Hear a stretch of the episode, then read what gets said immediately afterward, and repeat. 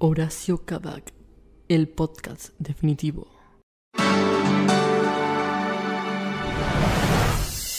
Hola a todos, esto es Horacio Kavak, el podcast definitivo. Ese podcast donde estaremos compartiendo curiosidades, análisis y demás sobre publicidades que se convirtieron en un clásico de la televisión argentina. Mi nombre en esta ocasión es Florencia, no tengo apellido. De otro lado de la pantalla tenemos a mi compañero partener Horacio Kavak 2. Me gusta el 2. Mi nombre es Nicolás no voy a hacer ningún chiste con esto. ¿Todo bien, Flor? Sí, sí, todo bien. Me reí igual. No fue un chiste y me reí igual. Estoy, estoy enchufada. Es la- el problema de ser muy divertido. Es un don que tengo. mi don es mi maldición. claro, que por ahí estás diciendo algo en serio y no, no estaría pasando que la gente llore. Para alta maldición, ¿eh? Que nadie pueda llorar con lo que estés diciendo. O sea, todo al revés. Se- Sería muy bueno un hombre que no, es tan divertido que no puede hacer que la gente no se ría de todo lo que dice. Se lo, lo toman siempre en chiste. Todo- siempre en chiste, tal cual.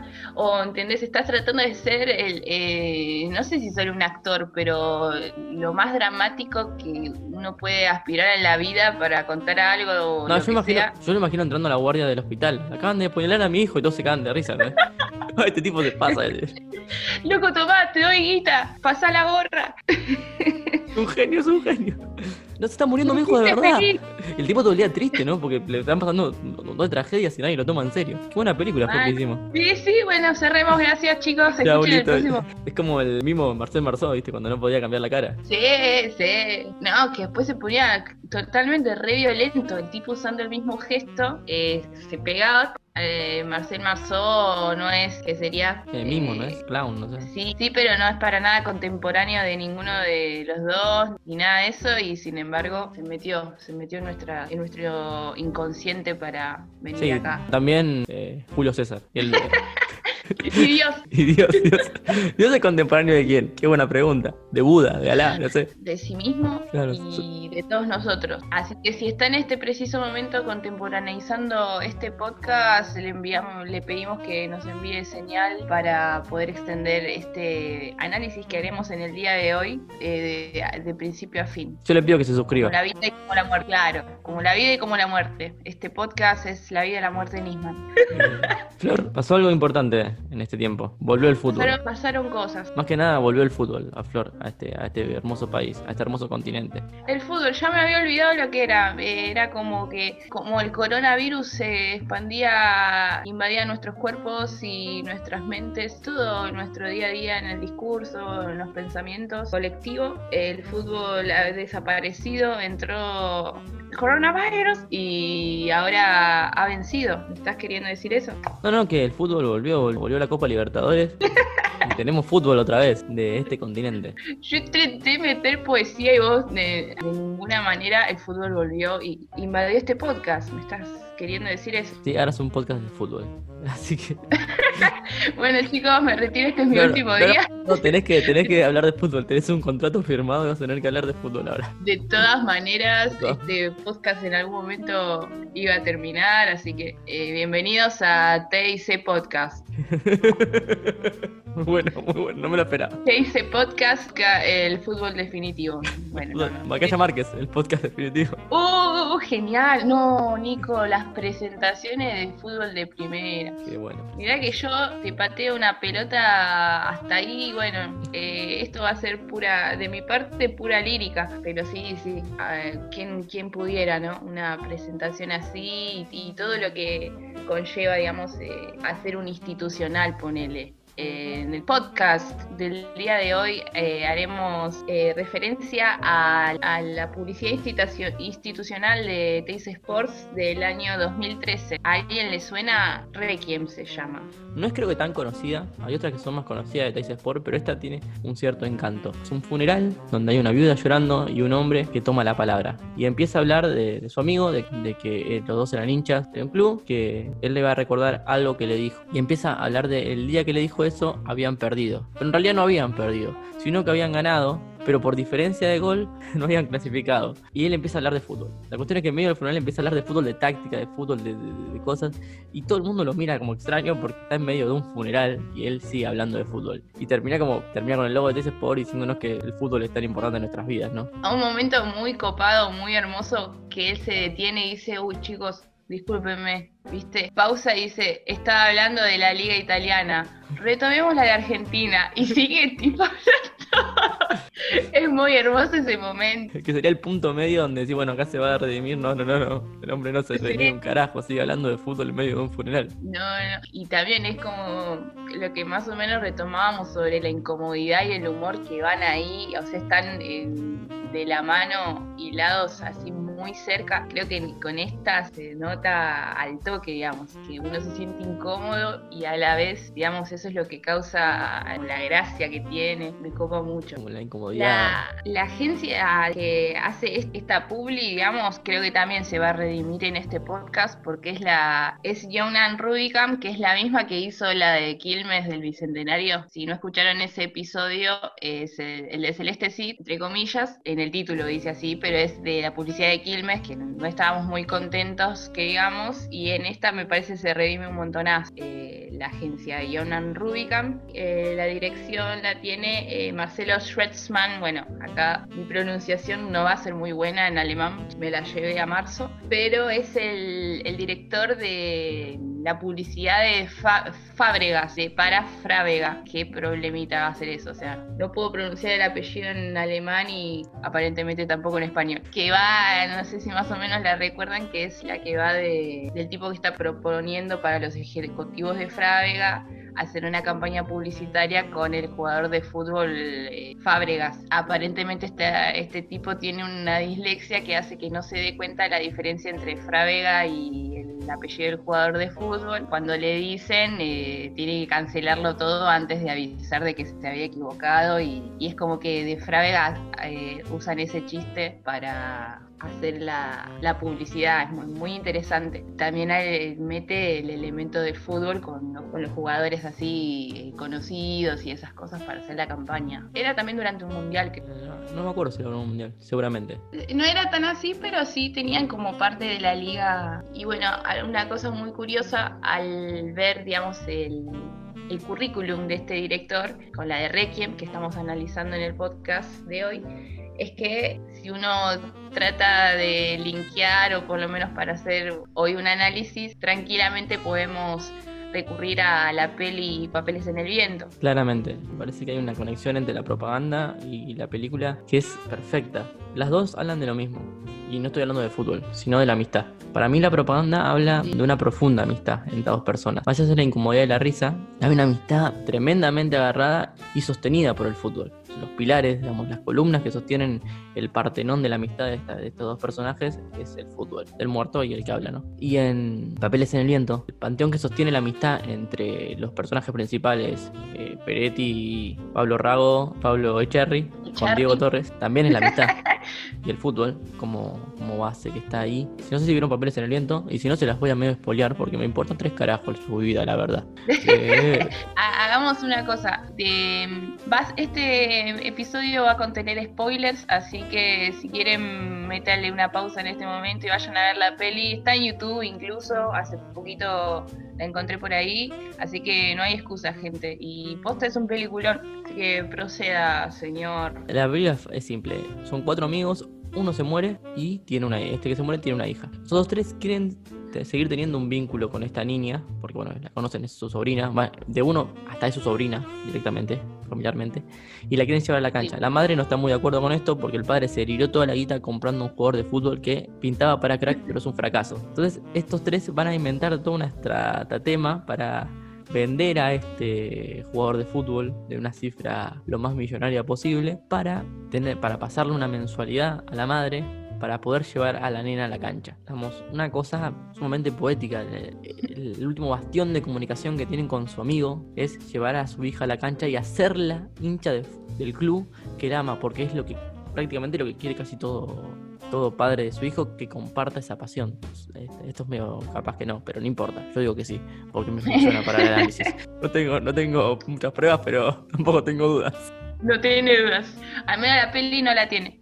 Lo que tiene la peli, está la parte de los spoilers, es que los tipos van haciendo una serie, digamos, de estrategias, como en el fútbol, para tratar de revertir esa situación en la que la, guita que mete Diego Torres, no me acuerdo el nombre de los personajes, vamos a usarlos como, como si fueran ellos mismos, digamos, es como que parece, se la deliró toda, entonces ellos tratan de, arman toda una estrategia para revertir eso y bueno, llegar a la meta que es hacer no solo que la piba pueda tener una mensualidad, sino que se haga eh, hincha del equipo del fútbol, más allá del equipo, digamos, que, tenga una asociación emotiva entre el fútbol y, su familia, su padre, todo lo que deseaba o aspiraba, digamos. Eso es como recopado. El fútbol eh, tiene esa idea de familiaridad. Yo conté una incidencia, no le voy a contar, pero yo recuerdo cuando San Lorenzo salió campeón de la Copa Libertadores. Yo no pude ver todo el, todo el, estábamos viéndolo, nos estábamos quedando afuera, mi hermano me mira y me dice que era Jetta. Yo no, no, no, no dudé un segundo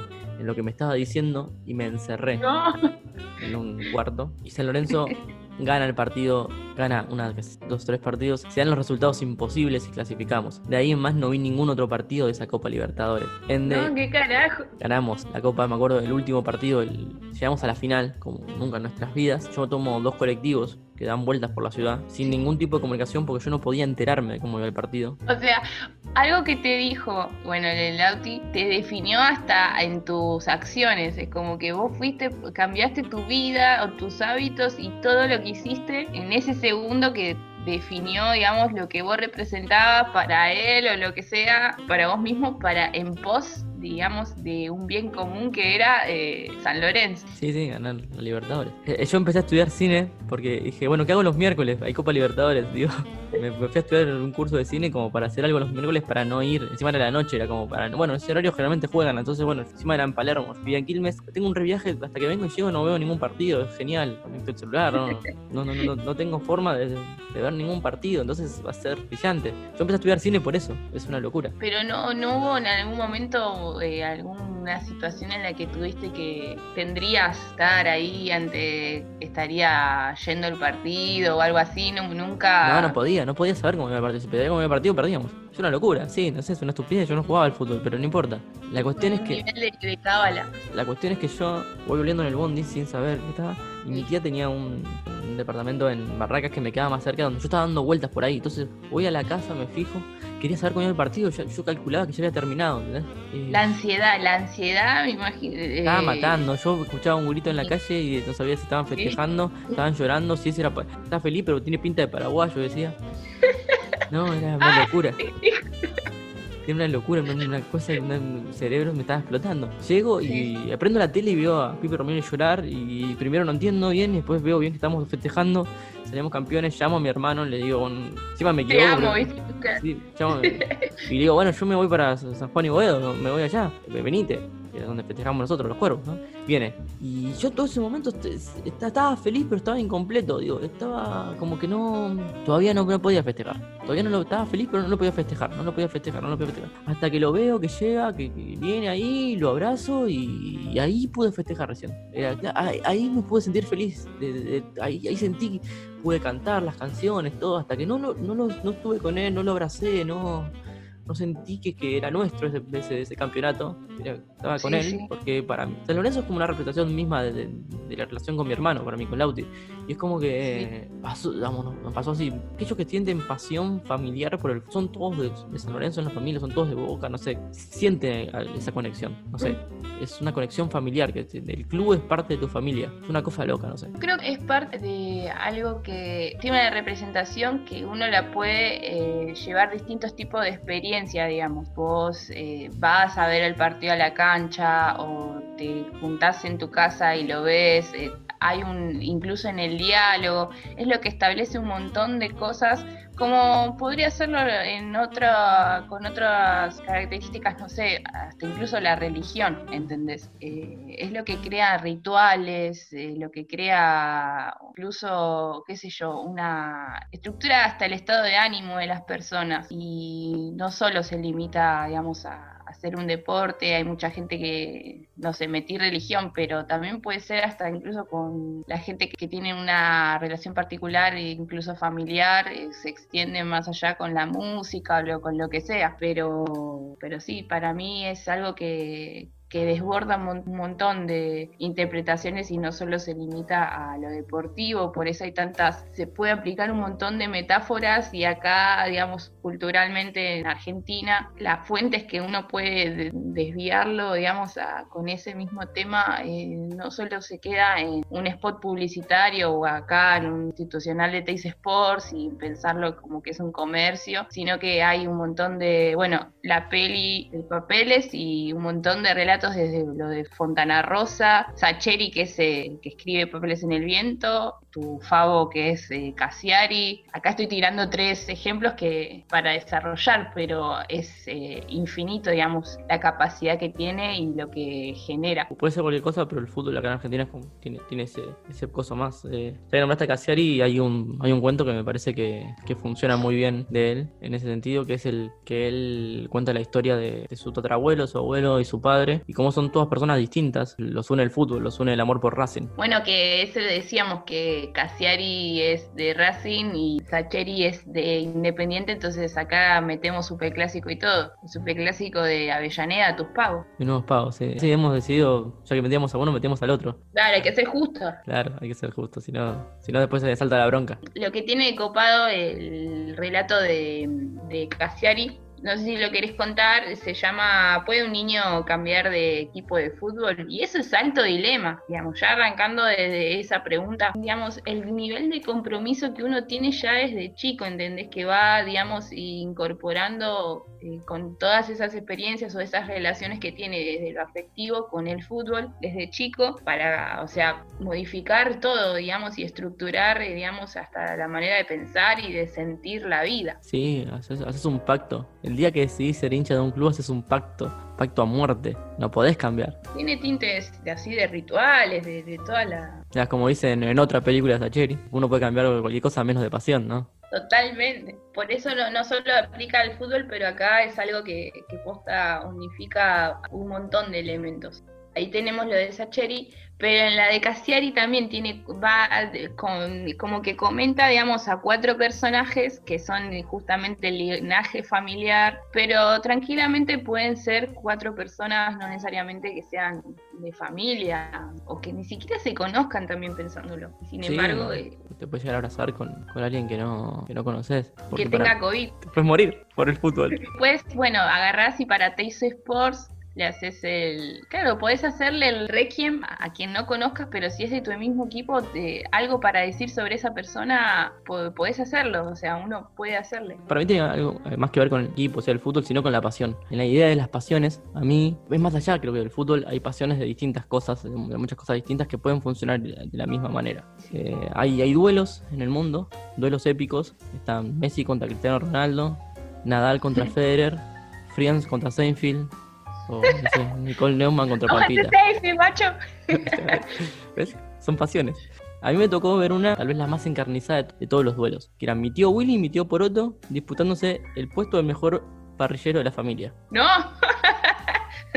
Eran, ¡Qué problema! Eran dos locos de la parrilla, básicamente, pero en serio, dos locos de la parrilla, al punto que memorizaban a qué punto le gustaba la, carne a cada uno, si más jugosa, más, más, asada, quemada, con grasa. Entonces ya sabían a quién darle cada para sumar puntos. Chamullaban con los, carniceros para que le den el mejor pedazo, iban a, lugares, o sea, la concha del pato para traerse esta carne que le iba a hacer la balanza a su favor. Vamos, obviamente la familia disfrutó mucho del duelo, un duelo hermoso. Y yo... Genial, genial. Yo a los 8 años me despertó un amor a mí por la comida tremendo. Que pasé de los 8 años de ser escuálido a los 12, 13 a, estar gordo. Yo era el sujeto de control. Yo tuve un lugar privilegiado en este duelo. sujeto de control. Básicamente se, me agarraba. La ratita de laboratorio. Sí, sí, se, me. Digamos, depende cuántos platos comía yo de asado, cuántas veces repetía yo el plato. Era, era el quién ganaba, ¿entendés? Era como una especie de. Ah, pero en el anterior Nicolás comió 12, Nicolás comió 13, era como yo era una especie de puntaje de la comida. No, genial, eras como el termómetro, el árbitro de, era el marcador. eran dos personas que se entendían muy bien, pasaban mucho tiempo juntas en el asado. El, otro siempre llegaba, arrancaba muy temprano y él llegaba temprano con él. Uno nunca podía tocar la parrilla del otro, eso era obvio. casi cualquier hombre, pero se quedaban Sí, así. Era una familia muy numerosa, por ende te necesitaban de dos parrilleros eh, sí o sí. No, no, pero igual uno solo se hacía cargo de la parrilla. El otro, cuando no estaba en su parrilla, se quedaba mirando. No, no. Ah, alternaba. Al lado, se quedaba, sí, en una casa o en la otra. Y se quedaba al lado, sirviendo la cerveza, hablando. Eran dos personas que se entendían muy bien. Jugaban al truco, eran, eran dúo infalible en el truco, pero no tenían mucho que ver en sus vidas, historias, digamos. Pertenecían a la misma clase social, los mismos barrios, los mismos códigos, ni siquiera tenían la misma forma de criar a sus hijos, pero podían hablar horas, horas juntos hablando de asado, de cómo poner la carne, en qué lugar, cómo poner la parrilla, por qué una salía bien, por qué otra salía mal. Era impresionante el nivel. Y te querían contar a vos, a vos te chupaba un huevo, vos solo querías comer. Claro. Vos querés morfar. A ellos les interesaba demasiado por qué comer esta carne. Hasta que en un momento eh, mi, mi tío Poroto se muere. No, Vamos, muere, sí. sí. Yo calculo que Dios necesitaba un parrillero, entonces bueno, se lo llevó. Claro, lo necesitaba para el domingo. Claro. De ahí mi tío Willy indefectiblemente pasó a ser el mejor parrillero de la familia. No, no tenía competencia. Más allá de nunca tocar su parrilla, seguimos yendo a la parrilla de él a com- a comer, digamos, a su casa a comer. Y los asados se volvían muy ricos, eran muy buenos y todos le decíamos que eran muy buenos, todo. Pero él empezó a decir una frase a lo Alf, me quedó marcada a fuego, que era, le falta algo. Cada parrillada, por más Ah, perfecta que sea, por más genial que sea, le faltaba algo. Y todo el tiempo le faltaba algo a esa parrilla. Todo el tiempo le faltaba algo a su comida. Él decía que le faltaba algo. Era claro, le faltaba a mi tío Poroto al lado de él. claro. No le faltaba para hablar de cualquier otra cosa que puedan hablar, sino de carne.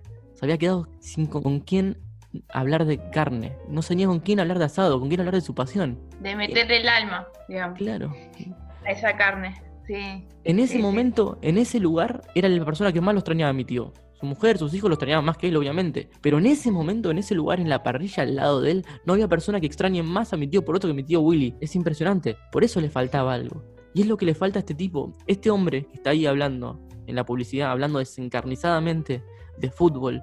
Le falta eso. Acaba de morir la única persona con la que compartía a ese nivel de locura su pasión. Se está yendo. Su mujer lo vela, familia lo llora, pero su amigo de toda la vida ha perdido quien, con quién hablar. Y es lo que está haciendo en ese último momento que está ahí. Se está despidiendo de la manera que se tiene que despedir una persona que comparte Claro. una pasión con la otra, hablando de lo que les gusta. Yo cuando empecé a estudiar cine, cuando fui a la facultad y seguí a la facultad, más allá de aprender, lo que quería hablar era con alguien que conozca ocho y medio de Fellini, porque si no, ¿con quién mierda hablo de esto? Yo tuve que ir a un lugar donde haya gente que lo pueda hablar. Claro. La- las amistades funcionan por eso, digamos, porque hay alguien que comparte y con el cual puedes hablar cosas que no puedes hablar con otra persona. Y tal vez son de esas cosas más incongruentes, no, no sé si incon- incongruentes en cierta forma, pero que no tienen el tipo de diálogo o conversación convencional, digamos. Por eso queda en la publicidad, uno lo puede interpretar de manera desubicada y bueno, ese es el recurso. Pero entre esos dos interlocutores eh, no tiene nada de descabellado tampoco. No, si hubiera estado el otro ahí, hubiera estado hablando de fútbol con él. Hubieran sido dos locos hablando de fútbol. Pero cuando hay dos locos hablando de lo mismo, no, no te sentís un loco, te sentís acompañado. La propaganda sigue hablando de la amistad desde un punto donde nosotros mismos nos ponemos. Vamos, es incómodo y es divertido, claro, porque es un loco hablando Sí. de fútbol en un funeral, pero en realidad es triste. Muy triste lo que está pasando ahí. Sí. Es demasiado triste que alguien pierda con que la única persona que pueda hablar. Más allá de la tristeza, es vos decís, uno puede ponerse en el rol del que está dando sus últimas palabras, pero también del que está ausente en ese momento, porque en cierta forma uno siente una ausencia cuando no, no tiene con quién compartir e- esas pasiones, en cierta manera. Lo que pensaba también con, con el tema de la, de la película, digamos, los papeles, se le, uno veía, aprende a ver metáforas y aplicar, digamos, la metáfora no solo a verla del lado ajeno, sino a uno mismo y poder expresarse con, con esas metáforas, digamos, eh, extenderlo. Con los parrilleros, digamos, tus tíos, creo que también ahí se mete una metáfora que va más allá, digamos, de, del acto que es de cocinarse una carne y ya, es como que trasciende hasta incluso eso, las, las pasiones. Pueden hacer de algo cualquiera, la, la- la situación más banal, la cosa más profunda del mundo. Nosotros somos dos boludos hablando de publicidad y analizándola. Una, una que dura 17 Claro. minutos, hacemos un podcast de una hora. Digo, básicamente, Sí, sí, sí, totalmente. Hay un lugar de Eh. estupidez en la pasión que es hermoso, pero es hermoso cuando lo compartís con alguien. Cuando, cuando estás solo es una obsesión. Sí, sí, es una obsesión, es algo que no llega a tener como un punto como una canalización por, hacia otros lados y también sabes qué es lo copado es que se puede integrar a más personas que, que estén eh, con la intención de incorporar eh, una voz a esa misma conversación. Por eso en el fútbol es tan masivo, como queremos que sea este podcast. ¿Para qué? Y porque sí. Porque nos va a dar muchos dividendos, vamos a tener mucho dinero, vamos a tener muchos papeles en el viento. Yo voy a comprar un jugador de fútbol y lo voy a despilfarrar, voy a agarrar así. Despilfarrar y para hacer un, asado. Claro, para que me haga asados.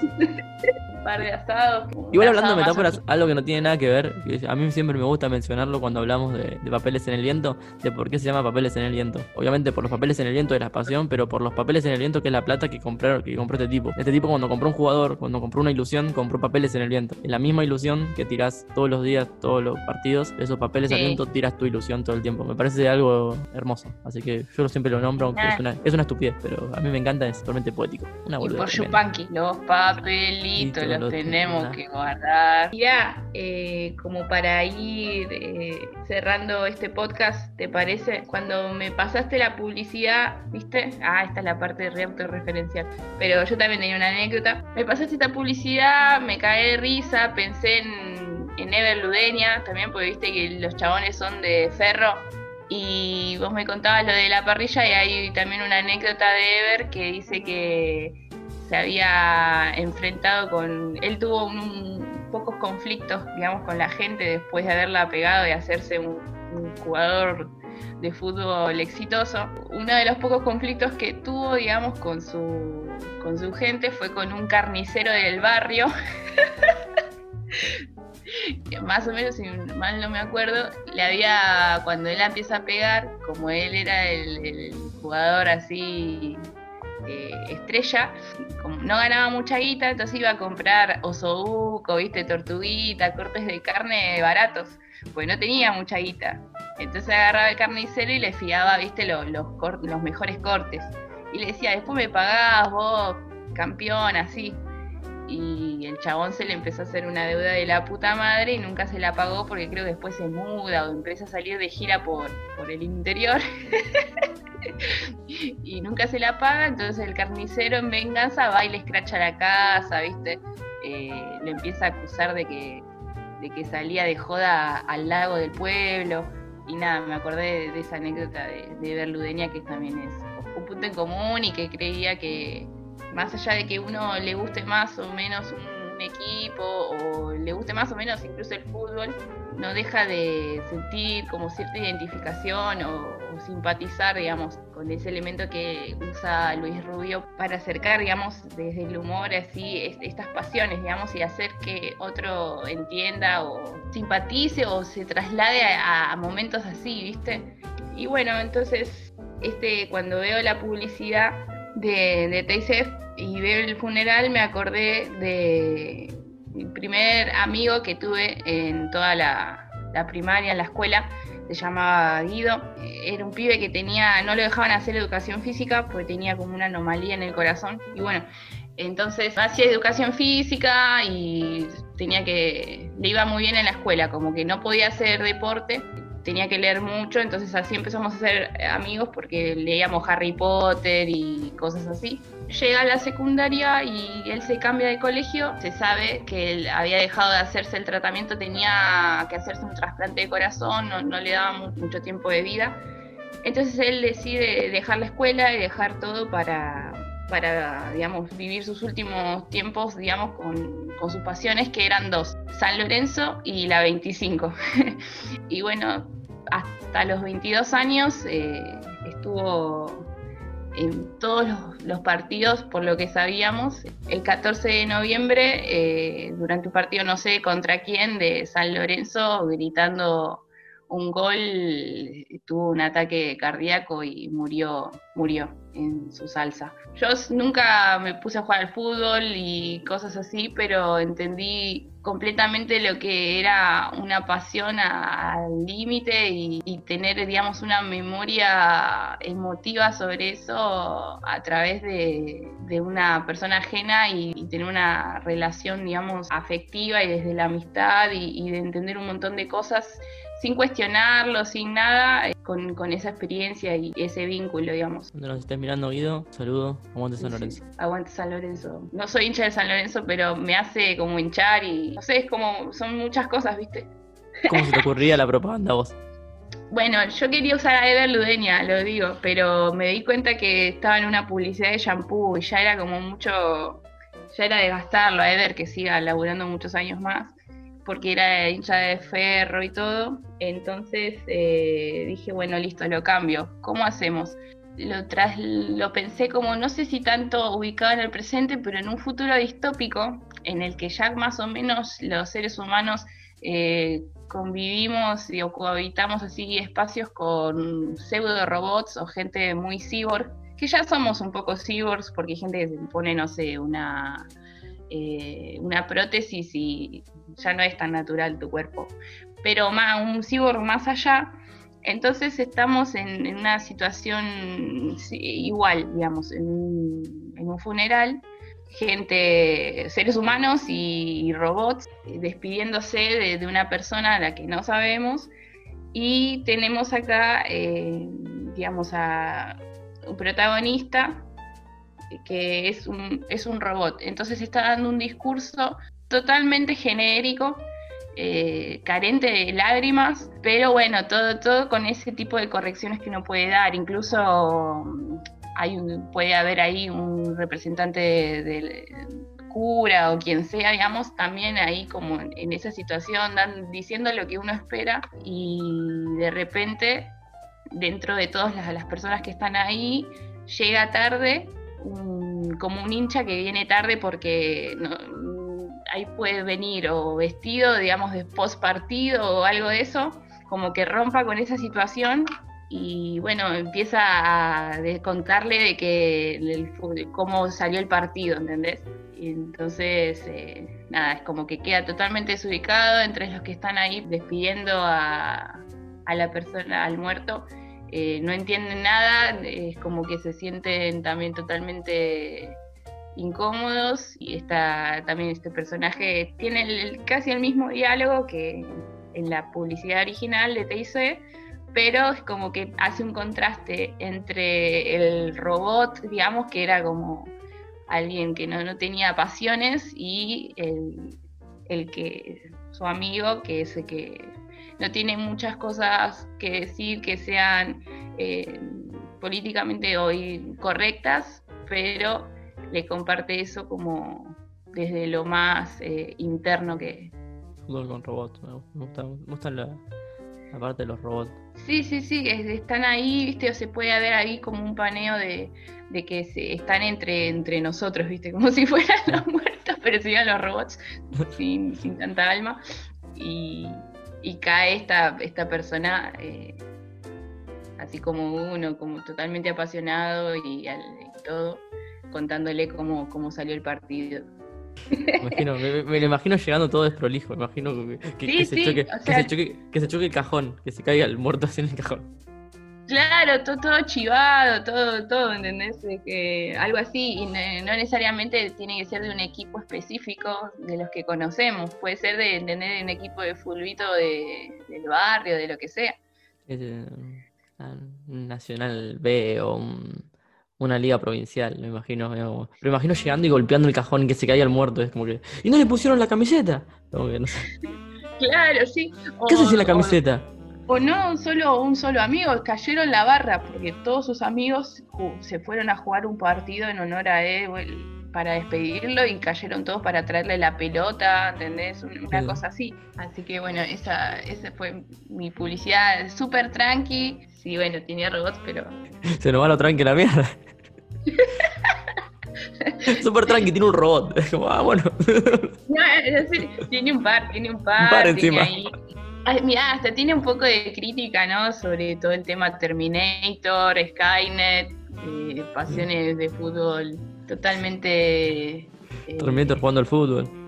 Que hace, lo que hace, claro, lo que hace más humana a la gente son las pasiones. Eh, los robots tendrán pasiones, ¿eh? Más allá de vida, alma, sentimientos.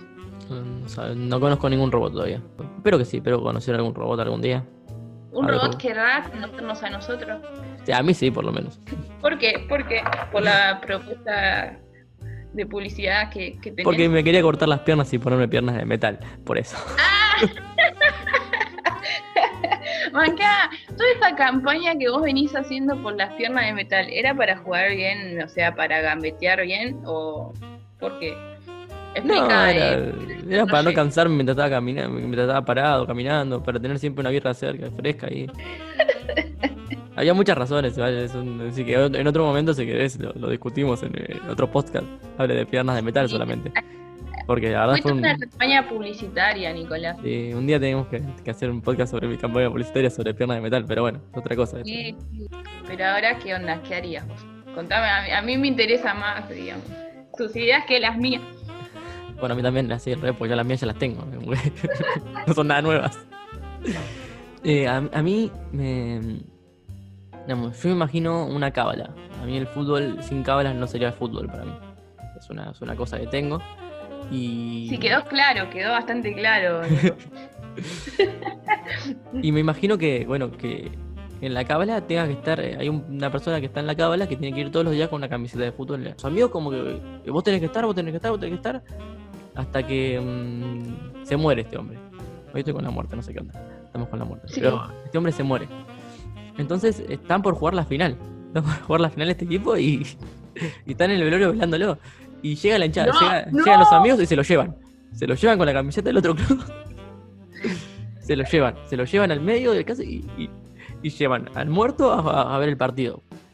Porque tienen que jugar la final, tienen que jugar la final y no pueden romper la cábala. Si querés, lo de la camiseta lo sacamos, ponemos otra cosa, pero bueno, no sé, a mí me parecía como más divertido al principio, pero lo que quieras, es como que los amigos llevan a cumplir la cábala al muerto, porque no podemos perder, amigos. genial, genial. Banca, y si lo termina reviviendo, alto zombie, chupacabra, chupa sangre. Estaría bueno, podría ser una, una, una, una seguidilla de, de publicidades donde intentan revivirlo, intentan hacer vudú, intentan hacer lo que sea para llevarlo y, y la última lo agarran en el funeral y se lo llevan directamente, ya está, cajón y todo. Y así fue el primer. No, no, los chabones tratando de hacer los papeles para enterrarlo en la cancha. A lo, no sé si viste la muerte de un burócrata. Es ¿La una película vi? No. Es una película cubana donde pasa algo, donde entierran a un trabajador con su libreta de, tra- de trabajo y la viuda necesita la libreta de trabajo para cobrar la pensión.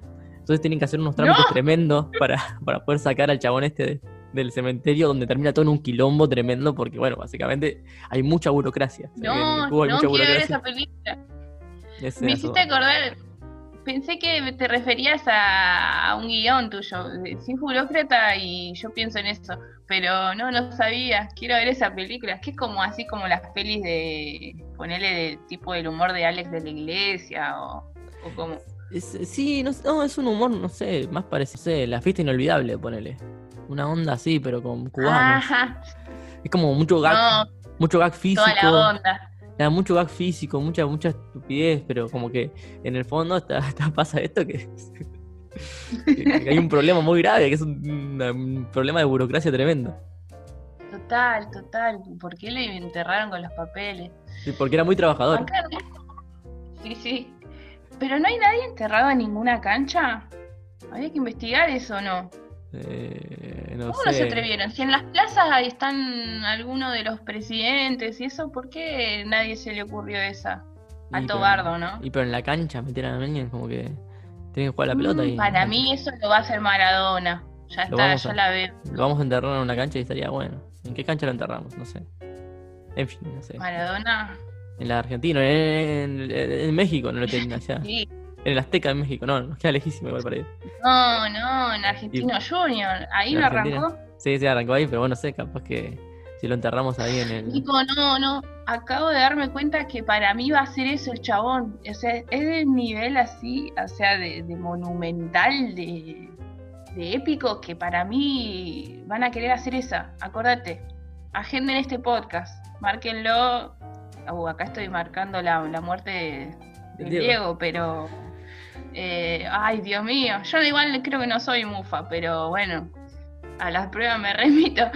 Y es muy. Si metes una saga así, Claro, es muy. También decíamos muerte en un funeral. eh, Es, y todos esa peli. Igual, igual me imagino todos llevando un ladrillo. Todos, todos llevamos un ladrillo para hacer la cancha. No, una cancha nueva la hacemos al Diego.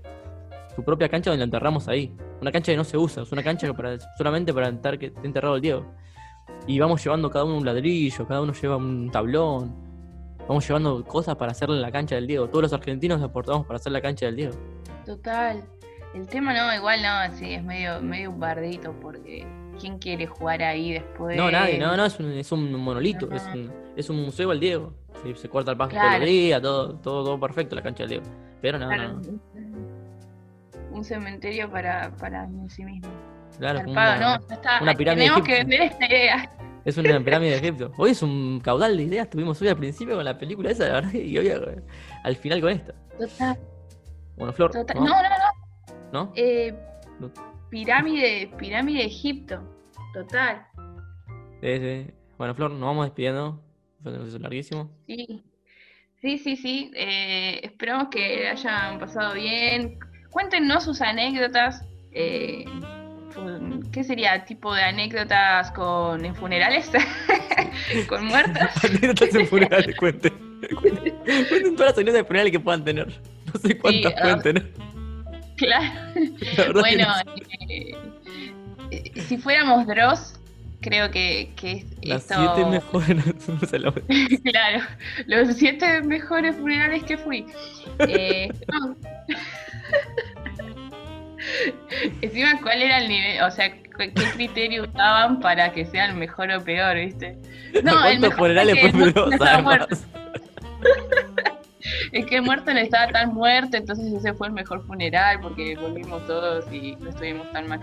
Eh, Además, ¿a cuántos funerales fue Drop para tener siete mejores? Yo no sé si fui a siete funerales en mi vida. no, acá, este episodio es el número 7. Chon, chon, Oh. chon, chon. Hoy se muere alguien. Eh, eh, sí, no. Hagamos un partido. Se muere el Diego. No, no. ¡No! Va, ¿ves? ¿Ves? ¿Ves lo que genera? ¿Por qué no queremos? ¿Por qué no quieren? ¿Qué, qué los que no están, están escuchando este podcast no quieren? ¿Entendés? Ahí responde todo eso. Esa sensación que tienen en este preciso momento pensando en Maradona muerto, bueno, eso es. En esta emisión analiza recordar la publicidad Requiem del año 2003 institucional para TIC Sports. Eh, esperamos que la hayan pasado bien escuchando este podcast. Posta, eh, manden, comenten, eh, compartan y suscríbanse a arroba HC podcast definitivo. Todas las semanas hay episodios y pueden sugerirnos también publicidades. No sé si te parece, eh, Mr. Locino.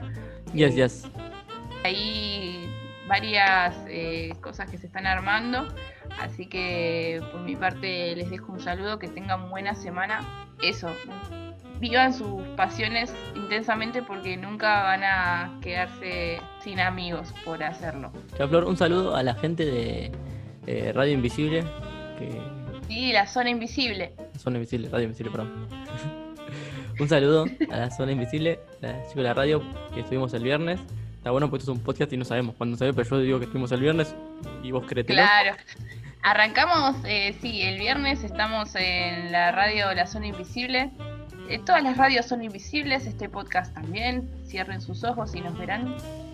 Así que sí, eh, estamos en condiciones de decir que van a poder escuchar pequeñas reseñas eh, durante microespacios de la zona invisible. Sí, sí, ¿Qué sí. está. Mucha publicidad. Sí, sí. bueno, les mando un saludo grande. Te mando un saludo, Nico. Un saludo, Flor, eh, a todos ustedes. Y si van a escribir un guion, me avisan. Chau. Adiós.